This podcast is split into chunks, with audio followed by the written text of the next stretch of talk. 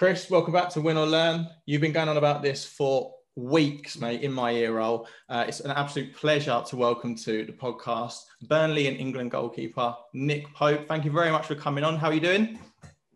No worries. Thanks for having me. How are you? Not too bad, mate. Not too bad. Good. Popey, so you played a little bit hard to get to try and get you on this. I've been double messaging you on Insta, haven't I? But we've got you. So happy days. Keep them keen, huh? Keep them keen. Exactly. But just echoing Jake, thank you very much for coming on, mate. I think the last time I saw you in person, I think it was back when you played Spurs away for Charlton under-23s. I don't know if you remember. It was a Wednesday afternoon. I probably bunked off uni to come and watch you, Pig and Foxy. Sorry, Mum. Yeah. The score was 10-6 to Spurs. Yeah, some game, love. You had a good game as well. Oh, it was mental, mate. I can't believe...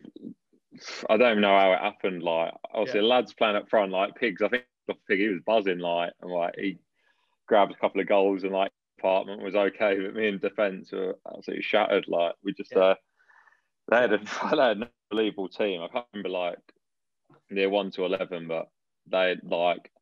I don't know if some of them were like a bit pissed off of not playing or something, but yeah, they definitely made a point. Yeah. Jesus. I seem to remember they had a Mr. Harry Kane playing as well. So yeah, I did. I think Kane, I think Chadley, like Lamella, like, and like we didn't have anyone over the age of like 22, I don't think. So yeah, it was a bit of a lesson. Yeah. The bottom line is, though, you've come a long way, mate, haven't you? So You're an England international now. Premier League footballer, 4-time England caps. So fair play to you. And I think, you know, the reason why we do this podcast is to explore people's journeys and, you know, their feelings, you know, not just through life, but how they've got to where they are. And obviously wanted to have a little chat to start with and talk about your journey, because I know it's been a very interesting one. And just wondered if we could take you back to the start of it. Where did you start your football and you know, how did Nick Pope's journey begin? So started off probably, what age do you want me to go here? And I suppose, like, started playing football at like 8 years old, played locally, got picked up by Ipswich at 10, so had 2 years there, 10 to 16. It was like really good, like unbelievable setup. It was a team I supported as a boy, so obviously where else you'd rather play kind of thing. Unbelievable staff there, and like the facilities were unbelievable and allowed me still to go and watch the games as well. So it was perfect. It came to an end when I was 16. Well, it wasn't good enough. I got the chop. It was great for me. Also, hindsight, wonderful thing. Absolutely, obviously devastated at the time, gutted. But obviously, looking back, was absolutely the best thing that could have happened to me. So, allowed me to go to a college, West Suffolk College in Bury St Edmunds. So I went there for 3 years. Still with my football, like a good, really unbelievable football setup there. Allowed me to train every day. I'd played bucket loads of games. Some of them men's football for the first time when I was 16. So just, you know, gave me like an unbelievable environment to improve. And from then, 3 years later, I was just about to go to university in Nottingham, and had a trial at Charlton Athletic, and then thankfully they gave me another chance in the professional game.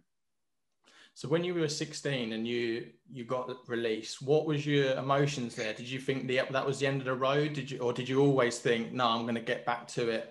You know, I'm going to keep turning up, keep pushing myself to try and get that contract. No, very much kind of felt the end of the road. I've been there 6 years. You know, it was have a long time, and 16-year-old just still young. It just feels like literally the end of the world to you, you know. So at that point, I think starting college was just everything needed. I left a school that I'd been at for like 8-9 years, the same schools, and I'd left obviously a football team that I'd been going to, you know, 3-4 times a week for 6 years. Just allowed me to kind of reset and, you know, kind of set new goals and have a new focus in life and meet like new people and untold amount of new people, because I went to college where I didn't know anyone that I played football with from Ipswich, and I didn't know anyone that I went to school with. So literally, you know, everyone I met there was, it was just something that, you know, I took the dive obviously into that kind of new environment. That it worked out. Good. So I know a lot of your team from Charlton. You know, you just touched on there. You joined there at 16. They're a lot of your lifelong friends now, aren't they? And I know you all go in different directions in football. And we were doing our research before on some of your loan spells, and it looks like an interesting stage of your career. But a lot of your mates, your teammates, become a lot of your, I don't know, not brothers in arms. Probably going a bit too far here. But you're going in different directions, but you all stay in touch. And from what I understand, and that your friendships develop that way in football. Yeah, I think very much. When you get older in football, and you maybe move clubs, and you don't have time to kind of develop that sort of friendship or relationship or whatever. But when you're younger, you haven't got as many commitments off the pitch, and you are spending a lot of time together. And obviously, with a couple of lads I live with as well, so you're training together all day, and then you're going home together as well, and living in the evening together. So you build, I think, stronger friendships that way, and than as you would as an older footballer or someone just older in life. I think that's probably where you build your really strong kind of friendships through that. So you're talking there. You mentioned just some loan spells. We were having a look at your Wikipedia. A few loan spells in there. Sometimes just a couple of appearances. What was that period like where you were just going from club to club? And what's that like when you've got to try and settle in and make a name for yourself at a new club on a regular basis? I just kind of saw it as like opportunity, really. Obviously, I knew going to Harrow Borough, if I'd done well, I was never going to play for Charlton like the next week in League One or the Championship. But if I'd done well for Harrow Borough, then I could, get a loan move to the Conference South, and then if I did well in the Conference South, I could get to the next level and the next level, and always gaining experience by doing that and playing good football. I think although it's obviously a lot lower down the period, you're playing real football. I think, under 23s football, I had a little bit of reserve team football actually when I started at Charlton, but it's never going to be as intense. There's never that like 3 points on the line kind of feeling with fans in the ground, So I think it was something that was just, massive for my development. And every time I went on loan, I just saw it as an opportunity. Sometimes... No, it was really tough. Sometimes it went really well. It's kind of one of them, whether it went well or went bad, you kind of take the good in the bag and use that experience to make the next loan a better one and, more enjoyable and, put yourself in a better place, So it's something that I felt like from college, I kind of took, meeting all them people in one go, then you're doing that in the football world. When I joined Charlton, it was the same thing, and every loan was the same thing with meeting new people and new teammates, and obviously having to get on the pitch straight away and perform together. Yeah, I think what you mentioned there around the highs and lows, we'll sort of come on to that when we sort of finish off your journey. And I sort of know from knowing you that the journey from playing for Charlton to Burnley was quite a quick one for you. I think it was only 30 odd appearances. Did you expect that, or did you? I know you would have been trying to push for it, but really, did you feel that happening as you were playing better and getting more first team experience? How did that go? When I kind of broke into the team, probably the February time of the season, I moved. Obviously, the end of the season, I moved to Burnley. So as soon as you get in the team, you're kind of concentrating on that, and obviously we were fighting relegation and trying to get points on the board, so you're not really thinking too much about if I do well for the next game, then this might happen or this might happen. So I think I was very much focused on that, and obviously for me as well, not only playing to stay in the team or get a move, but then if I done well, then and even if we still got relegated, I'd be in kind of a top League One team playing every week, which probably been a step forward in my career. Or if we'd have stayed up, I'd have been in a position to a championship number one. So something that didn't really take my focus until after the last game of the season, when obviously we're relegated by that time. You hear about potential options you might have. Yeah, I know as well. You've got quite a young family now, haven't you? You've got a missus and two young kids, and obviously, how did they adapt to the move and support you through that?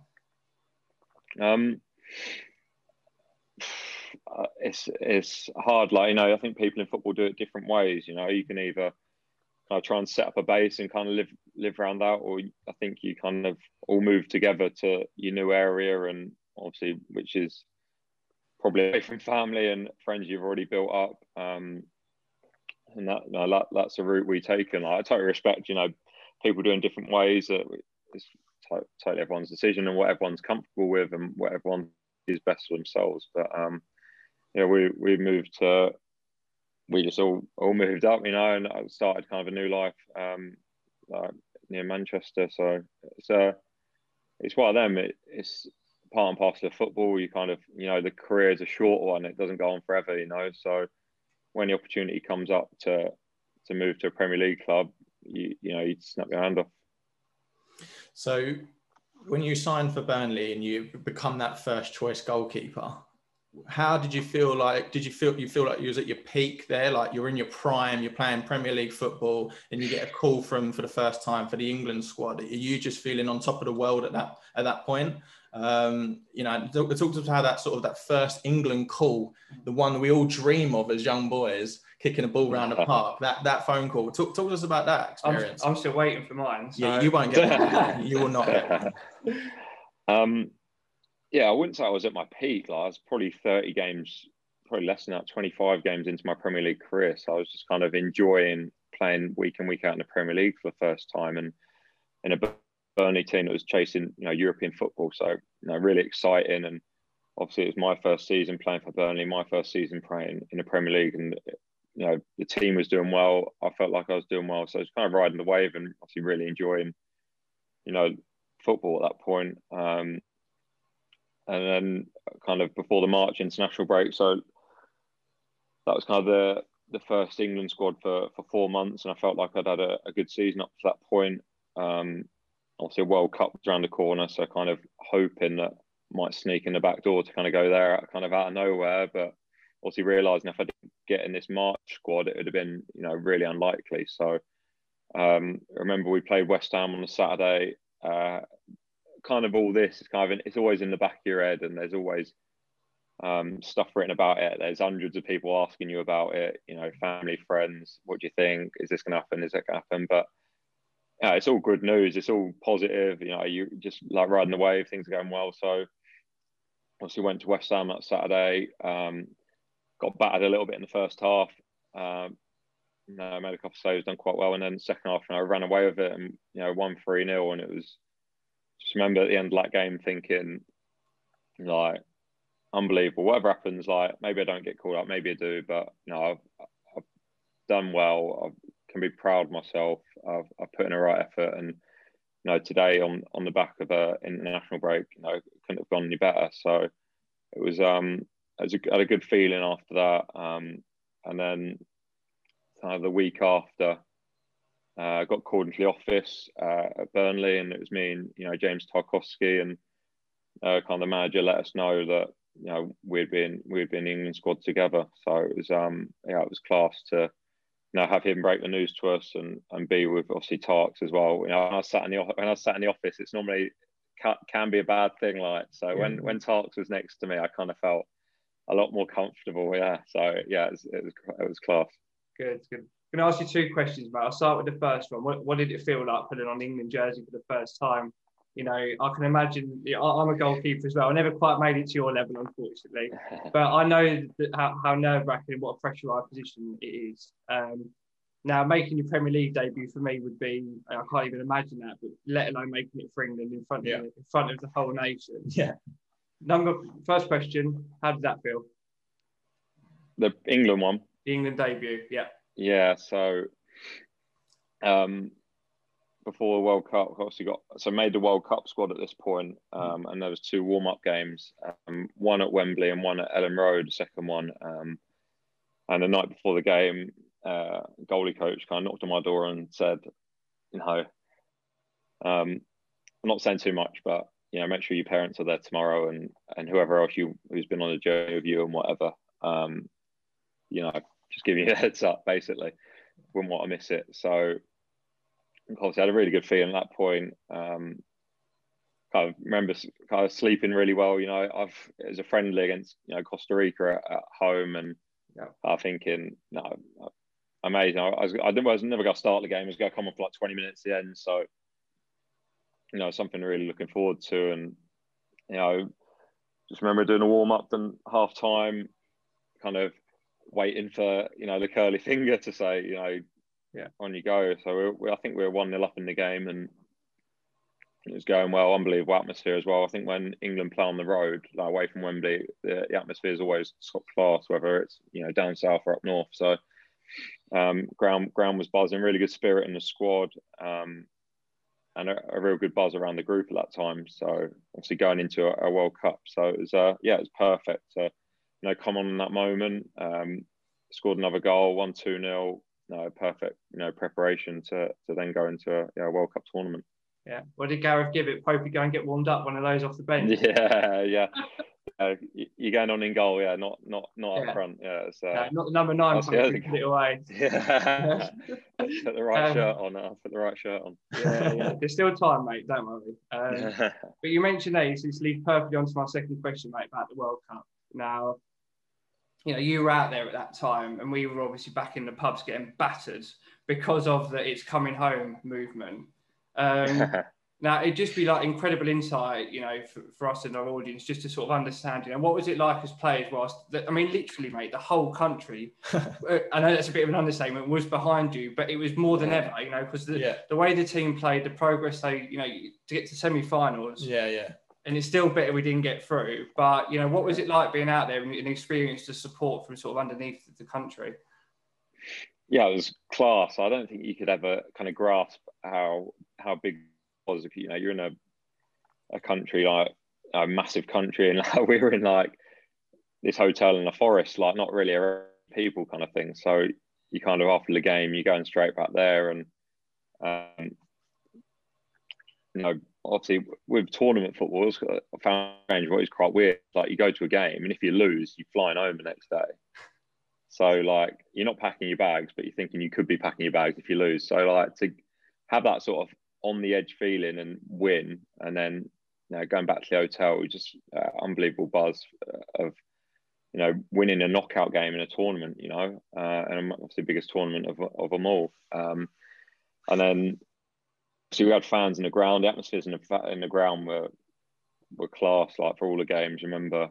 And then you always kind of got that thing of, you know, you get on the bus after the game, and you kind of videos over social media of what it was like at home, and it just looked like it was absolute madness. Like, I think, it was just me and you in the middle of the street, just jumping up and down, on the traffic light. So just kind of, that's how you got the feeling of kind of what it was like back home. But obviously I had unbelievable support out there, and obviously knew that we had, you know, a terrific amount of support back home as well. So it was kind of, just riding that sort of wave. Yeah.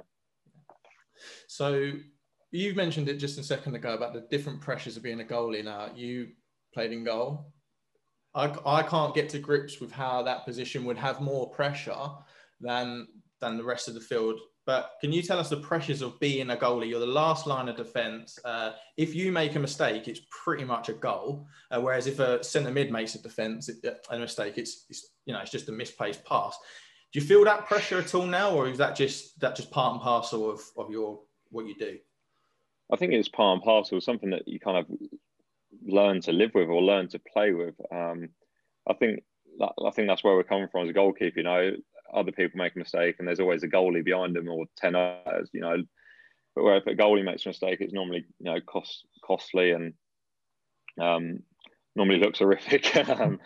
So it's just one of them things that you kind of grow used to. You kind of see as normal. You got to see it as everyone makes mistakes. Like, whether an outfield player or a goalkeeper or a person walking in the street, you know, everyone makes mistakes in life. So it's just about normalising it. Don't be scared of them, or don't make that affect your game. It's kind of about, you know, do what you can to affect the game in the best possible way. And I don't really think about it. Some mistakes are something that are going to happen throughout a season, throughout, you know, however long. So it's just about responding, and when they happen, obviously, I still feel shit. Like when you make a mistake, like it's rubbish. But it's about, you know, parking it as quickly as possible and moving on. You know, there's still minutes to play. You know, you're still fighting. So I think it's something that with experience you definitely learn to kind of park and then move on. Yeah. It's very interesting. I mean, we do a lot of stuff on here to try and not promote mental health, but to spread a message and talk about, you know, some of our own experiences and how people combat it in a day-to-day life. We've also touched on social media quite a lot. Yeah. For me, the two of those come hand in hand, especially, you know, being a goalkeeper. If you make an error or a footballer in general, there is a backlash on Twitter, right, or whatever platform it is. You know, not you individually, but footballers in general, how do you guys get supported to deal with those low moments and, you know, the backlash of the pressures of the world, really? I think you're supported by either people around you, whether that's your family or, you know, your friends you're close to or your teammates that may have been through similar things or know what you're going through. I think, you know, it's all about your kind of support kind of group, if you like, or the, you know, the bubble close around you. You know, when, if I save a penalty and we win 1-0, like I've got, you know, 1,000 WhatsApps. If I chuck one in and we lose 1-0, you get a couple. Yeah, if you're lucky, maybe not even that. So it's just, that's just part and parcel, you know. I think when you're in a family or in a friendship kind of circle, you know, sometimes you need to lean on people and sometimes people need to lean on you if they're going through low moments or tough moments. So I think that's a massive part of, you know, dealing with that sort of thing. So we know last year was a bit mad for the whole world with COVID. What was it like as a footballer during lockdown? Were you still trying to train? I know I saw some clips on social media, some footballers in their back garden trying to do what they can. And what was that period of, like, when's football coming back? How did you prepare for that? Strava wanker. Yeah. It was a lovely time, that. Yeah, obviously, my back garden was an absolute building site, so there was no football going on out there. I tell you that, it was, there was no grass. So I think it was weird, kind of like you say, like kind of the not knowing of if football's coming back, when's it coming back, you know, when's training going to restart, when's the season going to restart, and if that's all going to happen.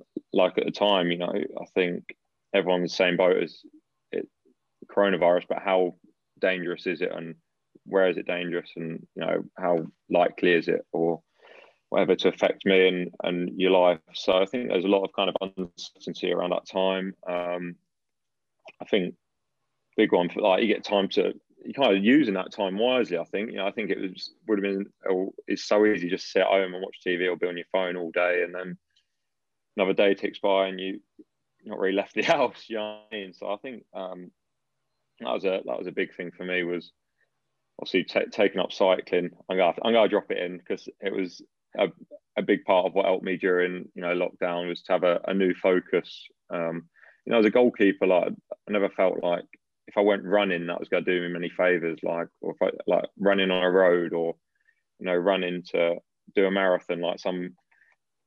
I didn't think that was going to help me on my football, but I felt like taking up cycling and have that new kind of focus would help me, you know, keep and build muscles around my legs and my knees and my quads, and help me stay fit that way. Obviously, keep the weight off as well, which, you know, I don't want to go back to a Premier League club with 9 games to go, 12 kilos overweight. Like, it looks horrific and I ain't going to be able to move in the goal. So it was something that, you know, went online, bought a bike, which was hard to do at the time as well, by the way, because everyone was buying bikes.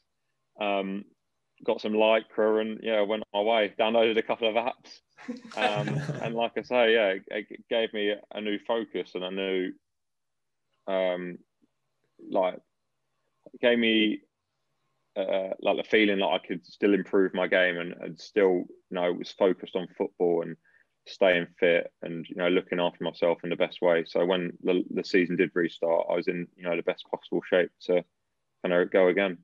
Yeah, I really appreciate the insight we're getting through this and sort of, you know, your journey, how you deal with things and, you know, especially during the lockdown stuff and, you know, staying fit and the mental side of it. So before we sort of round this up, you know, what does the future hold for Nick Pope? You know, you've got the Euros coming up this summer, all being well, World Cup next year. It's going to be a bumper time. You know, aspirations and goal for you as a person. Obviously, yeah, to be part of the next two tournaments will be massive. Obviously, 2 in 18 months. Don't think it's ever happened before. First Winter World Cup in a new country. Obviously, possibility of Euros with games at Wembley. So, you know, loads of you know, exciting things on the horizon. So, like determination-wise and kind of hunger-wise, everything's there. You know, to kind of be motivated to the absolute maximum to do my best. I think that's a big thing for me. I think still playing Premier League games. I got my 100th the other day. Like, massive achievement. Something I'm really proud of. So, love to kind of build on that total and. Like I say, more and doing the same with England as well. Yeah. One thing I've got to ask you, you are a starter in my fantasy football team. Are you in your own fantasy football team? It's actually something that I had to give it up because, like, so I had a rule. I did fantasy football, I can't, it was last year or the year before, but so I'd have a team and then if we played against anyone, I'd have to bench them or sub them out because I couldn't look at myself in the evening if someone's got points against my team, if you like, being playing the Premier League. And then I swear, like 6 weeks in a row, like team people I was subbing out or selling or whatever was scoring against me or you know what I mean, or getting points against me. I just I can't even do it anymore. Like, I can't even look at it anymore. So that's what stopped me doing it. So I never had myself in either. So that's the answer to that question. But I can't play fantasy football now either for that reason. If it was me, I would have triple captained Aguero if I was playing against him. Just let them all in. That's just me. But Pope, we both want to say thank you so much. Yeah. So you're on England duty the past couple of weeks, taking the time out to speak to us. It's incredibly kind of you, mate, and you know we both really appreciate it. Yeah, really appreciate your time. Thank you very much, and hopefully we'll do this again one day. Yeah, fingers crossed. You know, win or learn, as we say. Spot on. Cheers for having me, lads. Nice one. Take care, mate. Cheers, man.